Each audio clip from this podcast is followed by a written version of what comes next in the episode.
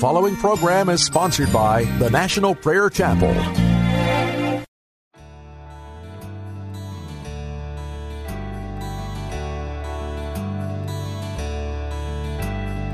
I will rejoice. You are here in the midst of the battle. Lift up my voice. You deliver me from my distress. And I will proclaim you are sovereign Lord over all things. Praise your great name.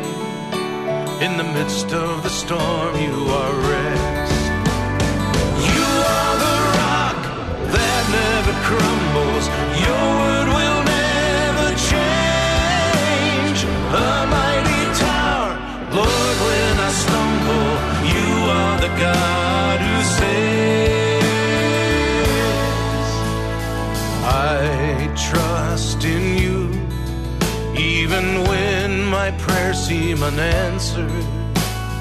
I am not moved, for I hope in the plans you have made. I shall not fear, for you walk in the valley beside me. You draw me near, and I am healed by the touch of your grace. You are the never crumbles. Your word will never change. A mighty tower, Lord, when I stumble, you are the God who saves. You are the rock that never crumbles. Your word will never change. A mighty tower, Lord, when I stumble, you are the God who saves.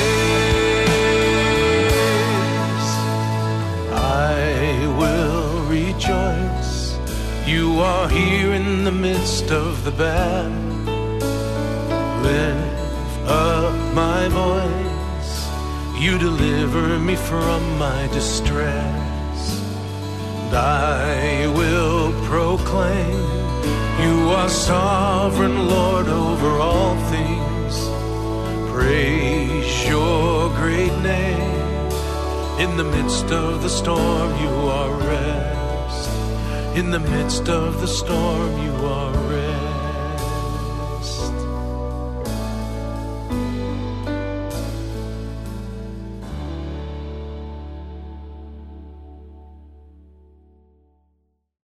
Established in love. It was the time of the passion of Jesus. The week prior to the crucifixion, Jesus spent every night on the Mount of Olives. He didn't go to the local Motel 6. He went to the mountain. And there he prayed. He waited before the Father because he knew there was no way he could walk through the crucifixion without the fullness of the Father's love. He knew he had to be absolutely established in the Father's love, or he could not walk out what was before him. So he went to the mountain. In the morning, at daybreak, he made his way down to the temple. Already preparations were in place for the offering of the morning sacrifice. The Jewish rituals were being carried out. The music was flowing. And Jesus walking out into the courtyard, a large open space, began to look at the people, and they, seeing him, began to run and come because they wanted to hear what this Jesus had to say. There was such an attraction in their heart. There was something they couldn't resist. Even though they didn't believe in him, there was some part of their heart that was drawn, perhaps even just to be curious about what miracles he would perform that day. But they wanted to hear what Jesus had to say. So the crowds came, and Jesus began to teach them as Jesus was teaching them, there was an interruption over on one side of the crowd. The Pharisees, the scribes, the attorneys were pushing in front of them a woman, shoving her. She was resistant, so they'd shove her again. It was obvious she was just out of bed, embarrassed, shame written all over her face, tear on her heart. She didn't know what was going to happen, whether she would be stoned to death, set up for ridicule. They came pushing her, shoving her. They didn't even want to touch her. She was unclean. They had just rousted her out of a bed of adultery. And now what was secret was public. They came to make Jesus the judge, not knowing that his time of judgment had not yet come. Oh, a day will come when Jesus will pass judgment, but this day was not the day of judgment. I want to tell you, today is not the day of judgment. You have been given this day for the purpose of experiencing Jesus Christ in all of his love with the Father, now expressed toward you and me. But don't take that love as a sign that he will never bring you to judgment. For each of us will stand before the judgment bar of God. But praise God, today is not the day of judgment. The door of mercy is still open for your soul. And he says, today is the day of salvation. If it were judgment day, there would be no room for salvation. There would simply be a passing of judgment on our actions. And either we are under the blood, forgiven, cleansed, sanctified, made clean by the blood, or we're condemned and cast out and cut off and forever placed in hell. Oh, I praise God, today is not the day of judgment. I praise God that we can gather in this house one more time to consider our soul's salvation. But this woman did not know if that was her day of judgment.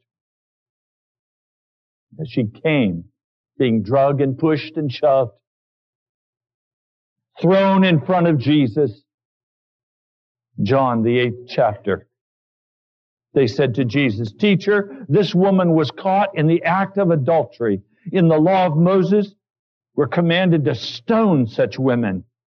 Now, what do you say?" Now, if Jesus said, "Stone her," they would accuse him before the Roman authorities as usurping the authority of Rome. And then it would be treason, reason for crucifixion. If he said, "Let her go, don't bother with her," then he would be proven to be a false prophet who did not uphold the law of Moses, and he would be utterly discredited. Jesus did not answer them. Instead, there in the courtyard where there was dust and dirt on the ground, he bent down and he began to write in the dirt. Oh, I've always wondered what he was writing. But I want to make some suggestions. I want to suggest that he was writing the names of the women that these self-righteous men had committed adultery with. They who came with their pride and arrogance, shoving this dear woman ahead of them, demanding that she be judged now. Oh, Jesus had the answer. Just start writing in the sand their sin. They kept on questioning him, pushing him to answer. Verse 7, he straightened up and he said to them, "If any one of you is without sin, let him be the first to throw a stone at her." Again, he stoops down and he begins to write. And I think at that point, they decide they'd best see what he's writing. And perhaps they saw her name there. or they saw someone else that they had just cheated out of money. Perhaps a widow's house that they had repossessed and devoured. Their sins were being laid out before them. And suddenly they felt naked before the judgment bar of God. The day is coming. If we go before the judgment bar of God without being covered by the blood of Jesus Christ, we will know our nakedness. For there will be nothing to rescue us from His hand. The day of mercy will be past. And because today there is no sound of the final trumpet, the skies are not rent, don't deceive yourself that that will always be the case. The Lord God of heaven has been examining my life. Like Job, I have said to him, would you please take your eyes off of me for a moment that I could have but some minutes of peace without the searching of my soul by the Holy Ghost. But He has not heeded my cry. Instead, the searching has become even more intense. Those who heard Him say, if any of you is without sin, let him be the first to throw a stone. They, seeing their sins written in sand, begin to leave quietly, gathering their robes about them. Like a thief in the night, they disappear. Finally, Jesus is left with just the woman and the crowd. Jesus straightens up from His writing assignment, and He says, woman, where are they? Has no one condemned you? Now, this woman's countenance has gone from absolute terror, certain that she's going to face the judgment, to one of brilliance, as she suddenly discovers that she's been given another day of grace. Oh, I wish I could see on all of your faces that glorious understanding that you have been given today, another day of grace. That today you're not going to face judgment at the bar of God, that He's had great mercy on your soul, and He has extended His love to you. And He said, I will give you today to once more consider your place before the throne of Almighty God. That should cause such a smile to split our face apart that everyone should be saying, why are you so happy? Oh, I'm so happy I'm not going to judgment today. This is reality. Has no one condemned you, National Prayer Chapel? Oh, we know we've sinned. Which of us in this house could cast the first stone? I couldn't. Jesus could have cast the first stone, but it was not His day of judgment. It was His day of mercy. Jesus could cast the first stone at me or you easily, but it's not His day to cast stones. It's His day of judgment at the end of time. Now is His day of mercy. And neither do I condemn you, Jesus declared. Go now and leave your life of sin. Now the modern church would say, go now, have a good time, you're covered. But that's not what the Word of God says. The Word of God says, go now and leave your life of sin. Because the day of judgment is coming. When God does His strange work. And judgment is strange for God. He is a God of love. The book of John tells us that God is love. But a part of love is judgment. But it's a strange part. You know, I've been reading this passage of Scripture and seeking the Lord concerning its understanding. And He spoke something to me that I want to share with you that that I would not normally find exegeting this scripture. Somehow, in our hearts, we have come to the conclusion that God wants to take away from us what is the most beautiful. That God wants to take away from us what we would enjoy the most. To put it frankly, we've come to the conclusion in America that God is a spoil sport. Today, the Puritans are scorned in American culture. But every blessing that you see spread forth before the nation of America came to us out of the purity and the honesty and the integrity of the Puritan religion. They were the ones that gave us the basis upon which democracy was founded. There would have been no democracy without the Puritan people. But somehow Satan has lied to us, and we've come to the conclusion that God is a spoil sport. So we don't want Jesus to come now because we have some more living to do. We don't want Jesus to come now because we want our kids to have some time to enjoy the world. We don't want Jesus to come now because we want to have children, or we want to get married, or we want to do something else, or we want to achieve something, because God is going to ruin our fun. Oh, do you escape all of that? Let's cut it even sharper. I don't want to control my intake of food. I don't want to control my gluttony, because that will destroy my fun. All God wants to do is take away from me my Twinkies, my soda pop. All God wants to do, He's always after something that I like.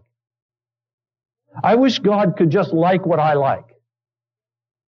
But let's look at this for just a moment. The Lord says to this woman, leave your life of sin.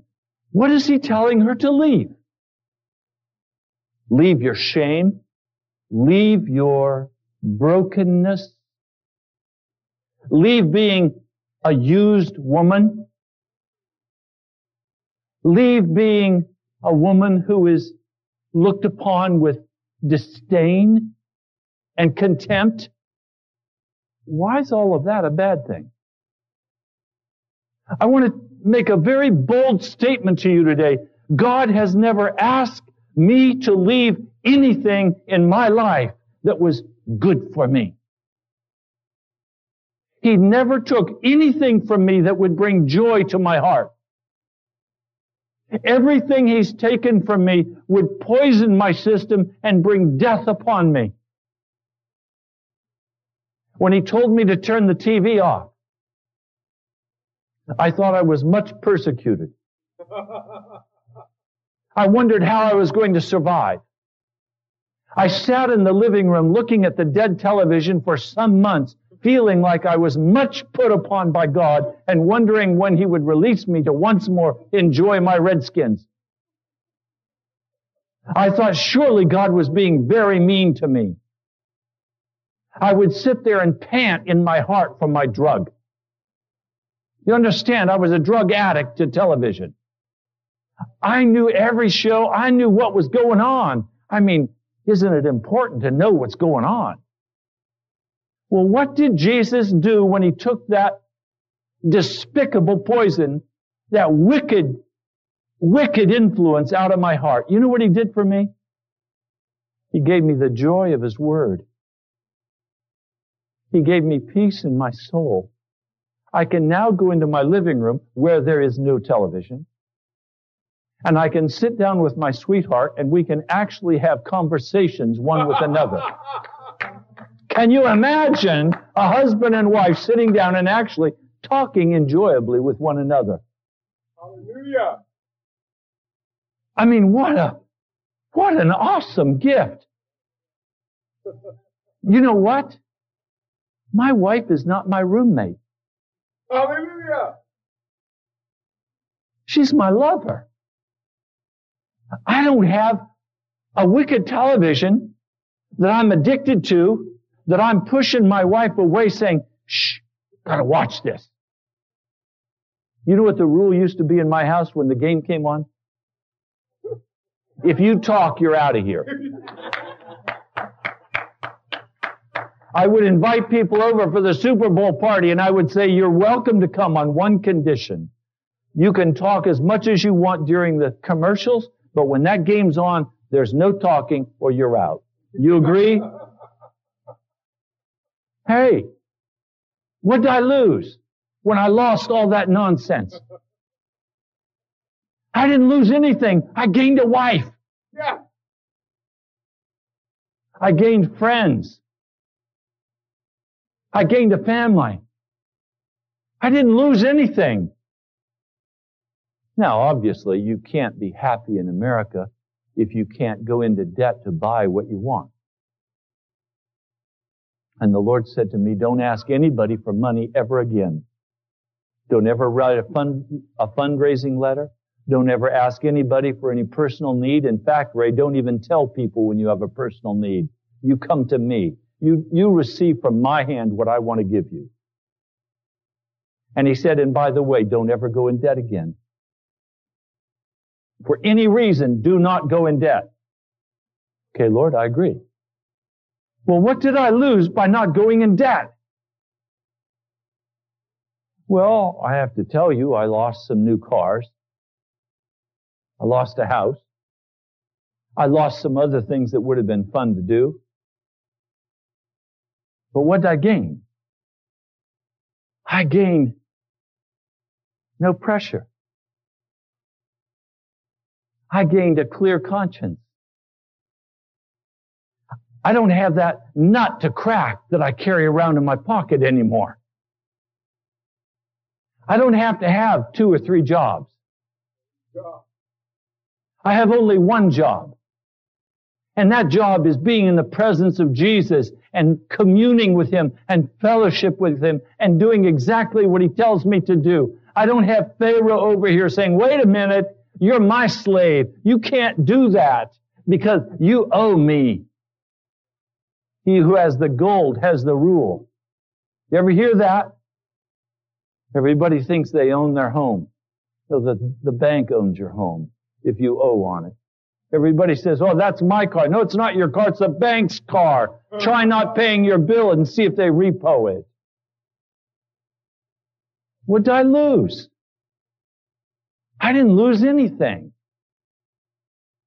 Everything was a gain for me. So with food, he tells me, Ray, I want you to stop eating all of those Dunkin' Donuts. I want you to lay the ice cream down. I want you to lay the sugar down. Wow. Talk about oppressing. I mean, can I imagine life without Dunkin' Donuts? Can I imagine life without ice cream? I mean, how am I going to make it? Can I imagine life without colds? Without sickness? Without being drug out and hung over on sugar? Wow, I didn't lose anything. I gained, and now you know what? Take a pineapple, a fresh pineapple, quarter it, do a marinade sauce on it, pop that thing into the grill.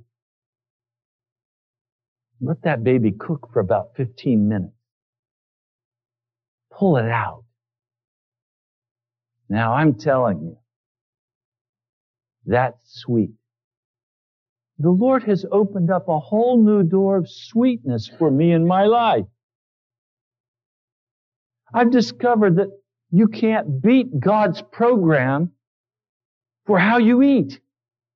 What was the diet we were given originally? Fruits, vegetables, grains, seeds, nuts. And then he added, after the flood, a little meat. He didn't say we had to eat that, by the way.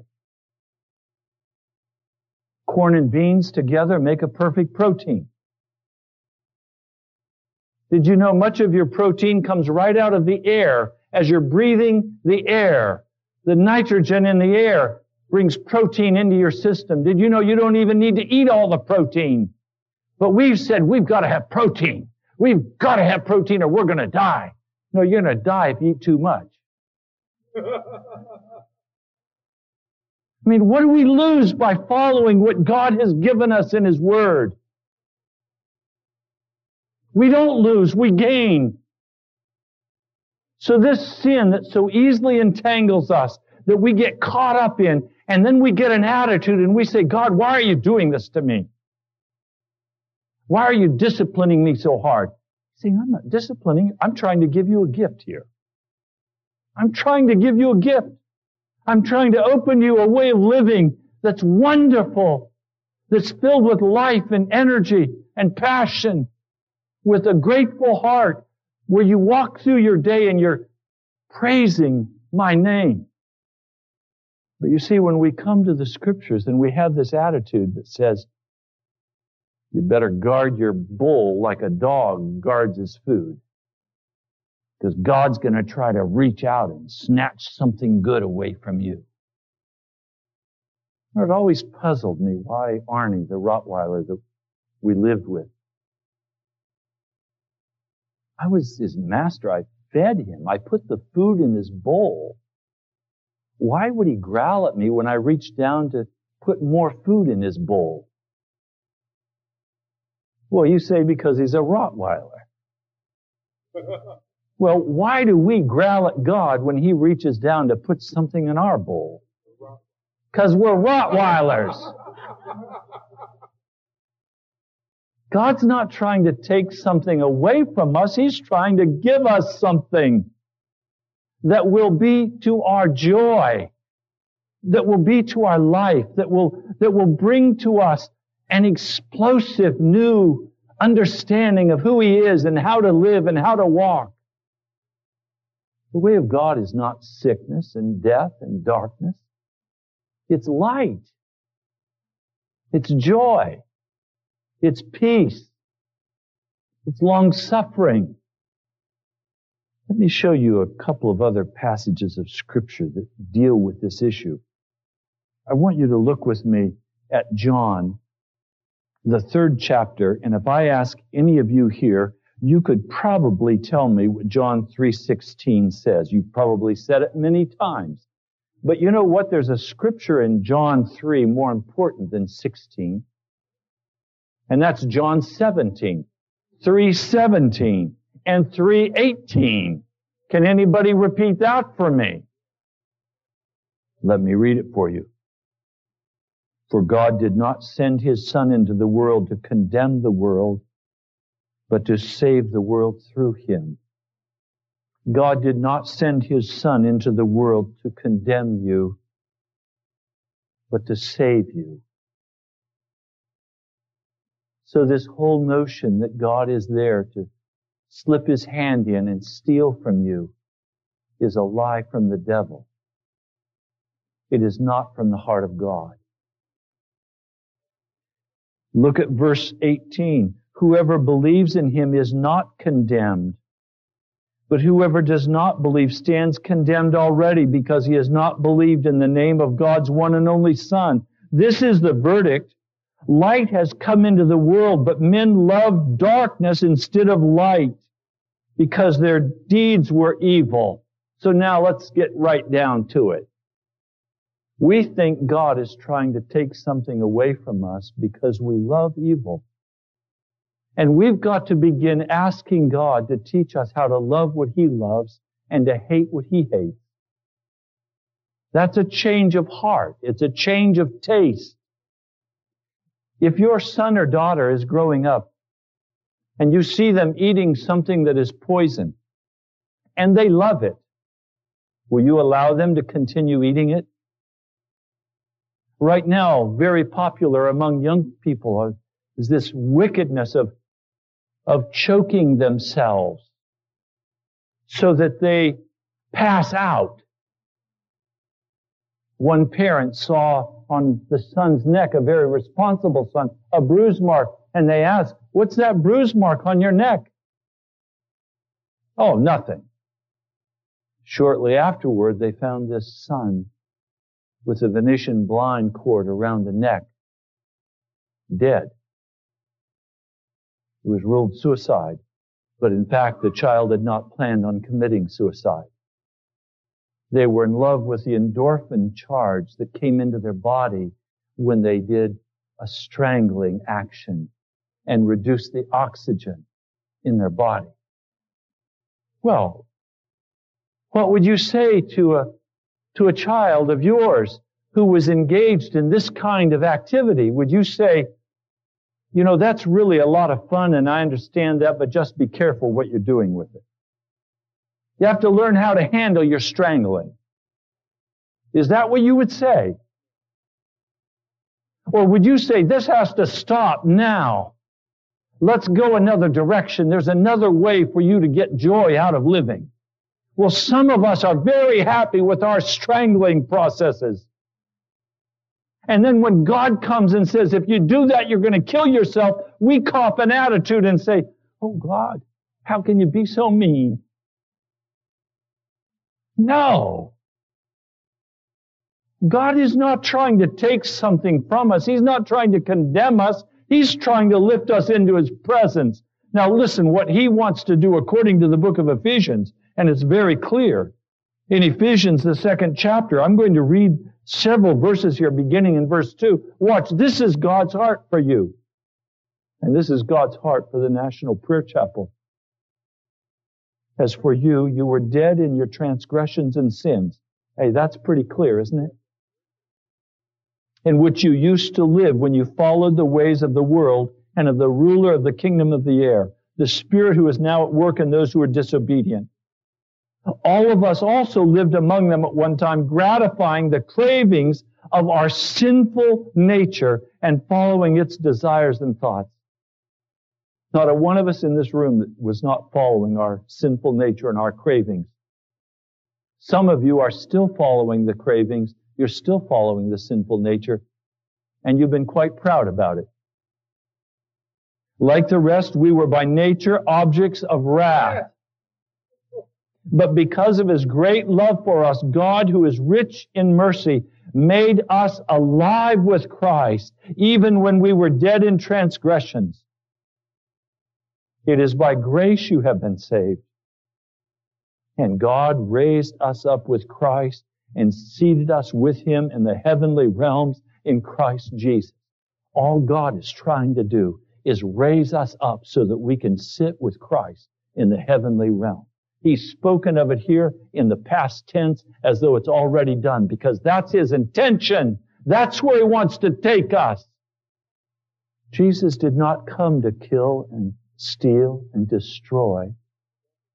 That's what the devil comes to do. But the devil says Jesus came to do that. But Jesus said the devil's a liar. Said he's the father of lies. Says all he knows how to do is lie. But Jesus does not lie. And His purpose is to raise us up, to deliver us from every bondage, from every drunkenness with the world, to deliver us and to raise us up that we are seated with Christ in heavenly realms. That's His purpose. Then look, Ephesians, the 3rd chapter. I'll begin with verse 10. His intent was that now, through the church, the manifold wisdom of God should be made known to the rulers and authorities in the heavenly realms. His intent was that now, through the church. How is it through the church? Because He wants a people totally set free, delivered, rejoicing, honoring His name, walking in obedience. He wants the world to look at the church and not see a marketing organization. He wants the world to look at the church and not see a reflection of themselves. He wants the world to look at the church and see a people who are walking in the light, who have no hiddenness in them, who are transparent, and who have been raised up and who are seated with Christ in victory. How often would you go and sit down at the restaurant if they fed you cockroaches? You know, how often would you go boating if you had to leave your boat in the garage? I mean, would you climb up in the boat and sit in the garage in your boat and say, I'm having a fabulous time. Let's have a picnic lunch in the boat in the garage. I mean, can you imagine Brother Tisdale casting his line out in the yard from his boat in the garage, hoping that he's going to catch the big one today? And his precious wife says, honey, whatever you catch is what we eat.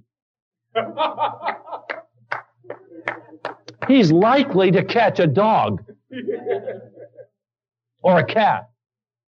Would you drive if you got in your car and it always stayed in the parking lot and the motor never started?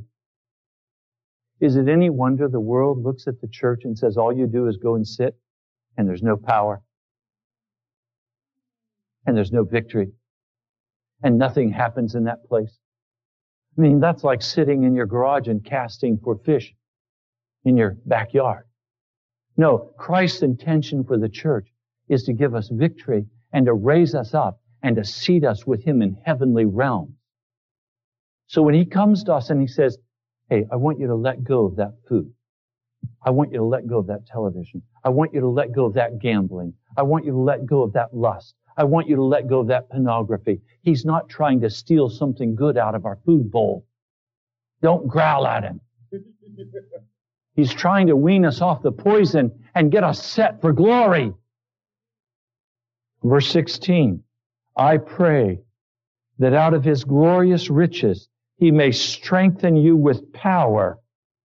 Looked up that word power. It is what I thought it was. Dunamis. Dynamite. But it's more than just dynamite. It's explosive, miracle-working power. Explosive, miracle-working power. So he's saying, I pray that out of his glorious riches, he may strengthen you with miracle-working power through his Spirit in your inner being. There should be miracle-working power flowing out of our bellies, every one of us in this house. Victory over sin. Victory in our relationships one with another. Victory over food. There should be no defeat in the house of God. Defeat is not acceptable in this house. That's why I keep saying, oh God, make it unsafe for sin to be in this house. Cause conviction to come, cause deliverance to come, cause freedom to come, cause us to walk in joy before you, Jesus, so that Christ may dwell in your hearts through faith. I wish he hadn't said that. You ever read the scripture and then you say, wait a minute, I wish Jesus didn't say that. That Christ may dwell in your hearts by experience. Now I'm getting excited. That Christ may dwell in your hearts with signs and wonders. Now I'm getting excited. But he's saying Christ dwells in your heart by faith. By faith. Faith is something you don't see, but faith is something you know what's coming down the pike. You have faith it's coming. You know it's coming. Because God said it was coming. So today in this house, we don't have all the experience yet. We don't have the signs and wonders. We don't have the breaking out of the Holy Spirit yet, but we have the faith to have Christ dwell in our hearts and to know that he's not trying to steal from us, that he's inviting us out into the light and out into the glorious presence of the Holy Ghost. And I believe that's coming quickly upon us. I pray that you, being rooted and established in love. Oh, that word love. That word love literally means feast of charity. Feast of charity. I pray that you, being rooted and established in a feast of charity. In other words, you're not starving. There's a feast spread out before you. This goes very well with Psalm 23, where the Lord said, I'm going to prepare a table before you in the presence of your enemies. He said, your cup is going to run over. You know, there's only one time my cup runs over. That's because it's too full. Have you ever had your cup run over because it wasn't full? Now, that's why a cup runs over. It's too full. And the Lord says, I'm going to come. I'm going to prepare a table for you in the presence of your enemies. And I'm going to pour so much love into that cup that it's going to overflow. And when it overflows, it's going to spill on your husband.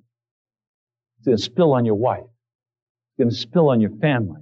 And now instead of judgments one against another, it's love overflowing. Now instead of bitterness, it's love overflowing. Now instead of criticism and knives and spears, it's love overflowing. Now instead of angry words and hostile thoughts, it's love overflowing. That's what God wants to do among us. Some of you are so angry, you're at a white boiling level because somebody hasn't measured up to your expectations. And you want to get them straightened out. You know, my dad used to have a saying, you probably heard it too, catch more bees with honey than with vinegar. You know, my dad used to have a saying, you probably heard it too, catch more bees with honey than with vinegar. Somehow we think we got to pour out the vinegar. The Lord's way is not to pour out vinegar. The Lord's way is to pour out love, compassion. This woman, ashamed, caught in the very act of adultery. What's Jesus say to her? Ah, lady, I condemn you. No. He says, go now and leave your life of sin. I don't condemn you. Oh, I can't say this clearly enough today. Oh, I pray you'll catch this in your spirit. Jesus is not condemning you today.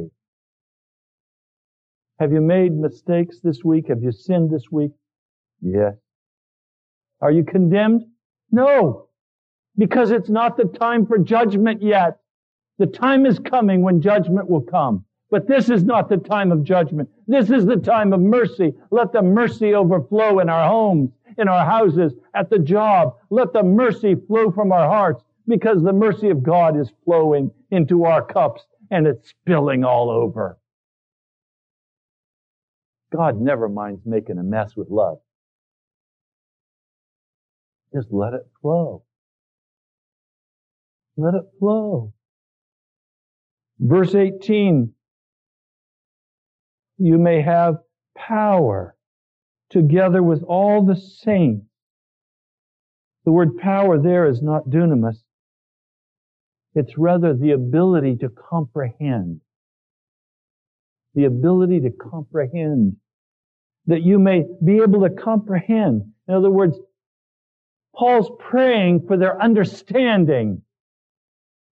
He's praying that the veil of darkness will be ripped off our eyes so that we can begin to comprehend how much God loves us and what He's done for us in order to lift us up and seat us at His right hand.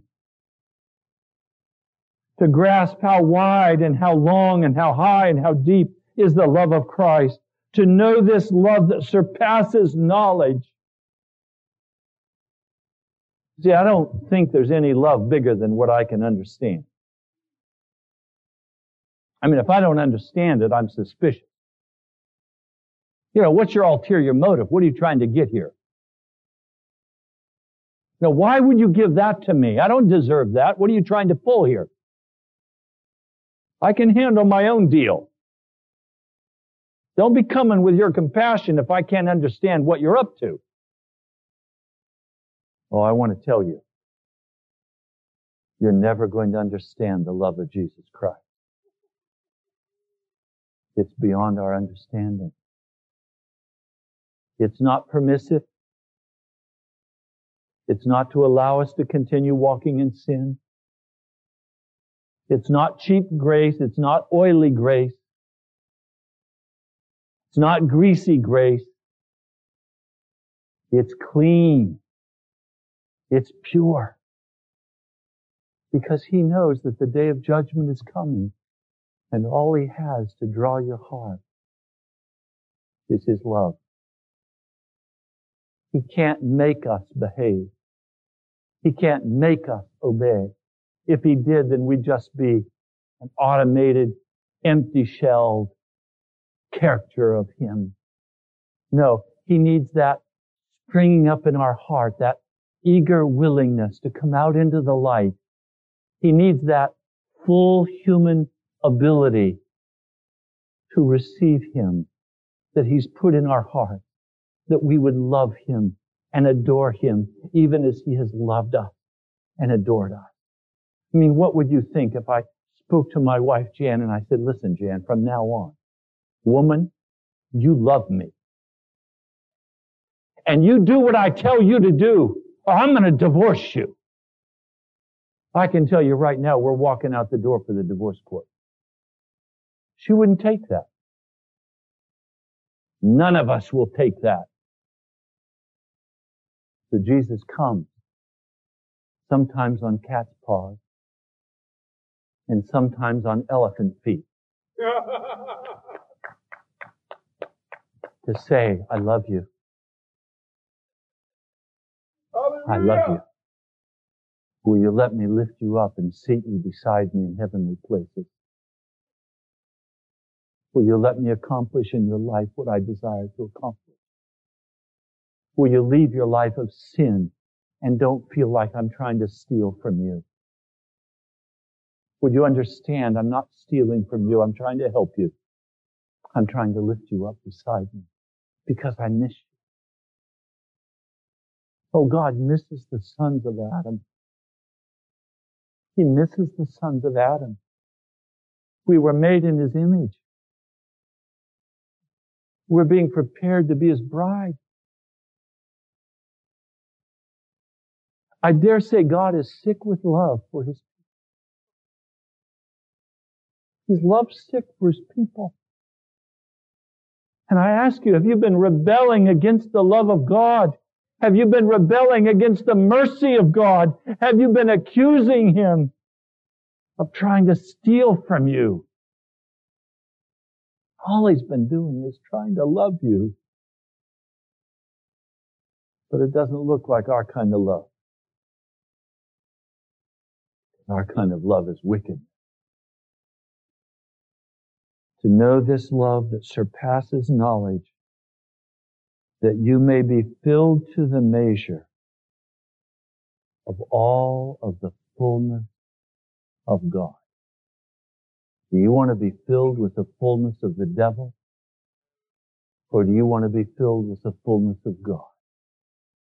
That's the issue. If you want to be filled with your own fullness, that's the fullness of the devil. And the devil will come and lie and cheat and say, come on, come my way. Stay in the darkness. Don't expose yourself to the light. Don't let people see what you're doing. Don't be transparent. Get the best of every deal. Everybody's out to cheat you. Win at all costs. So Jesus comes and he says, come on out in the light. Let everybody see why you're doing what you're doing. Come on up and sit with me in eternal life. Come sit beside me in eternal life. Come and dwell with me. I love you. I want you to be established in my love so that I can put myself fully into you. No more pride, no more arrogance, no more trying to put down another brother or sister. No more trying to be the best. No more competition one with another. Just a humble spirit of love and adoration toward our Master and toward our brothers and sisters. What a difference! I tell you, as this woman walked away from Jesus, in her heart was the certainty that she was going to walk away and be clean before him. She was given a new life, and her old lover seemed cheap and tawdry in her eyes. She had a new lover. His name was Jesus. And he was the lover of her soul.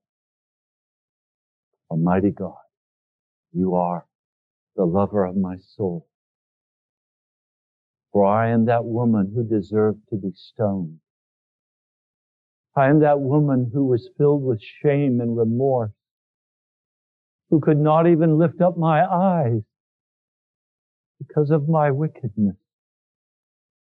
But oh, by your grace, you called me out of the darkness into your light. I praise your name. I glorify your name. I magnify your name, for you are awesome. Your grace is from everlasting to everlasting. Let the praise of your people ascend on high. Thank you, my Lord. I pray in your holy name. Amen. Thank you so much for joining us today. You've been listening to Pilgrim's Progress, brought to you by the National Prayer Chapel in Woodbridge, Virginia. Write to us at the National Prayer Chapel, Post Office Box 2346, Woodbridge, Virginia 22195, or visit us online at nationalprayerchapel.com. God bless you. We love you.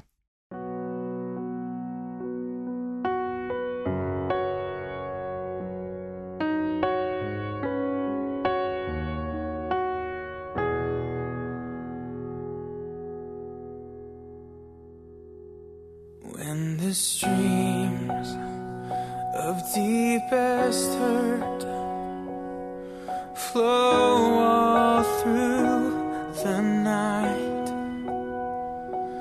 though it seems there are no words, still our God is on our side. Teach our eyes to look above, to be still and know that you fight for us when all our striving is not enough. Help us to be still and know that you fight for us. Almighty God, I'm on my knees.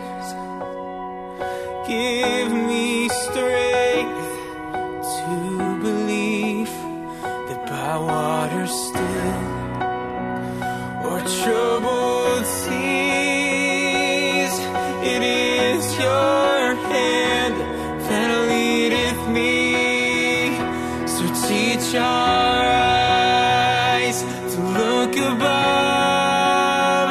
to be still and know that you fight for us when all our striving is not enough.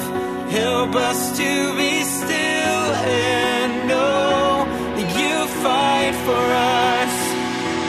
Teach our eyes to look above, to be still and know that you fight for us when all our striving is not enough. Help us to be still and know that you fight for us. To be still and